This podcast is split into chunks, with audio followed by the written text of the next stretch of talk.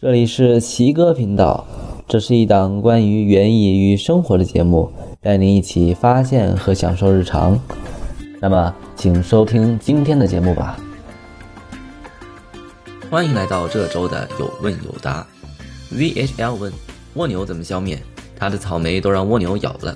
答复是：蜗牛幼小时仅用齿舌舔食嫩叶、嫩茎及果实。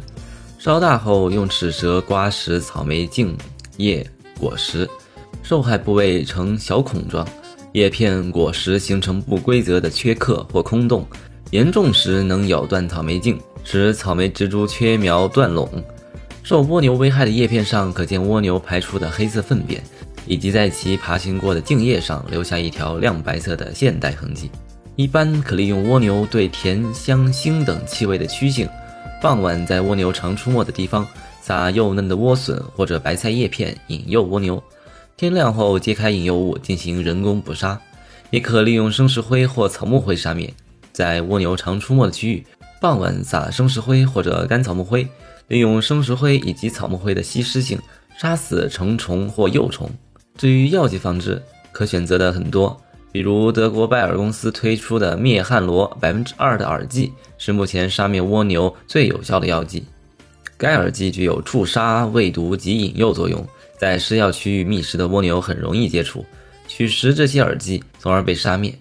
要在雨后、阴雨潮湿天气或灌溉后，均匀将耳剂撒施于根部土壤表面，视植株大小稀密，每亩撒四百至六百克左右。在家庭阳台一两株的话，那使用的量就非常少了。通常一次施药即可杀灭蜗牛。如蜗牛数量极大，隔两周可再次用药。我就是我了，分享了他的浆果种植经验。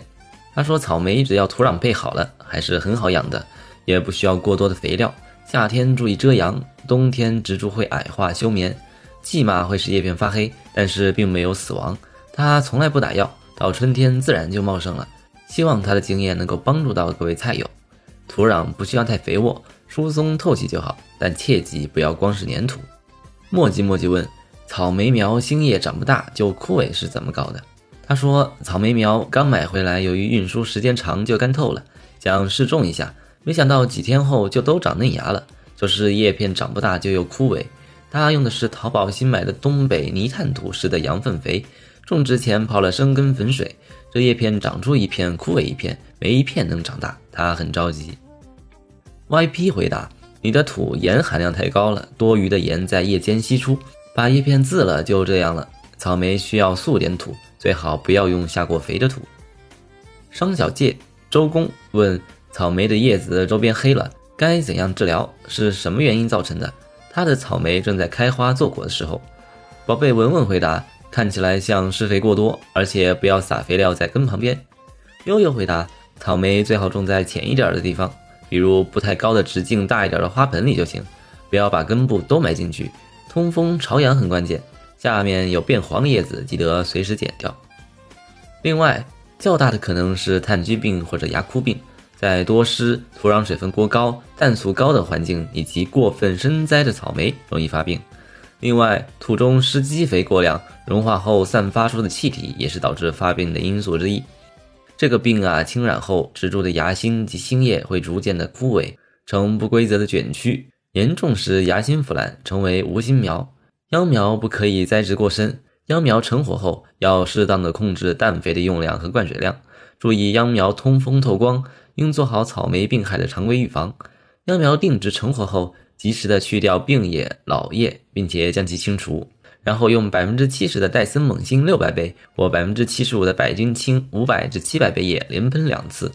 一旦发现病株，要连根带土及时清除，用防治蔬菜立枯病的药进行防治，比如百分之十的利枯灵水旋剂三百倍液，全盆喷洒二至三次，间隔七至八天一次，重点喷苗基部及土壤部位。并且结合用戴森锰锌加上草木灰，按照一比二十的比例在病苗周围撒施预防，能够避免病菌进一步的蔓延。那么这期节目就到这里。如果关于本期节目有什么疑问和想法，可以在易在乐问答小程序中给我们留言。奇哥频道已经在阳台种菜公众号。苹果 Podcast 以及喜马拉雅上线，欢迎大家选择自己喜欢的方式来收听。我是七哥，我们下期见，拜拜。